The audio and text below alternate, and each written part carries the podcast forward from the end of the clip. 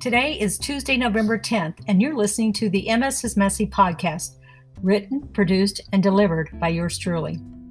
I don't cry. Not that I don't want to on occasion, I just can't. Like many kids of my generation, sharing my emotions just wasn't accepted behavior. I remember being spanked by my dad until I cried, but being told to immediately stop crying or he would, quote, give me something to cry about. I learned that lesson so well that I still cannot cry to this day. I'm jealous that my sister can access her emotions so quickly, and being just a year and a half younger than I am, it's baffling to me how we grew up in the same house but deal with daily situations so differently. I've been described as stoic and maybe even a tad unapproachable at times because it's difficult for anyone to know what I'm thinking or how I'm feeling. I hold all my feelings in so much that it has literally made me sick. Throughout this whole pandemic and election season, I have not cried even once. I didn't even realize until Saturday how pent up my emotions had been. Some of my dearest friends and family had very differing views from myself politically, and why wouldn't they? They are not disabled or living with MS, so their concerns are different. And while I appreciate and respect that, it became increasingly difficult to witness the volatility and division, especially on social media, where people are emboldened to say what they would never say to your face.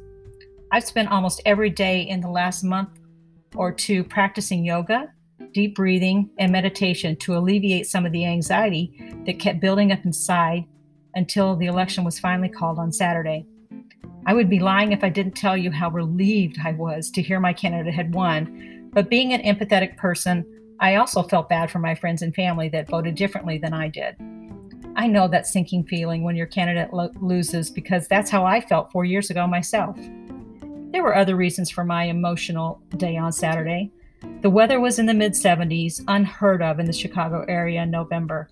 Warm, sunny days always make me feel so good, which begs the question of why I live in the Midwest. As I sat outside, checking out all the celebrations and literal dancing in the streets, I felt an overwhelming love for my country and fellow Americans. It's really hard to feel optimistic about the future when it's so up in the air right now. I'm not naive enough to think that it's not going to be a long road of healing for this country, but I'm hopeful that the future will get brighter for all of us, regardless of our political leanings. As I was looking through my feed, I saw a Facebook friend of my daughter's reach out to her to congratulate her on the outcome of the election. Maybe it was because he was the only one I saw being so magnanimous and grown up, but I got choked up seeing this exchange even reaching out to him myself to thank him personally for the class he'd shown. This small act of kindness, after months of such nastiness, really touched me and makes me feel incredibly optimistic for the future. The reason I feel there are brighter days ahead, despite all the evidence to the contrary, if you watch the news, is that I'm finally figuring out, after all this time on this earth, that my emotions aren't anything to be afraid of or to hide away.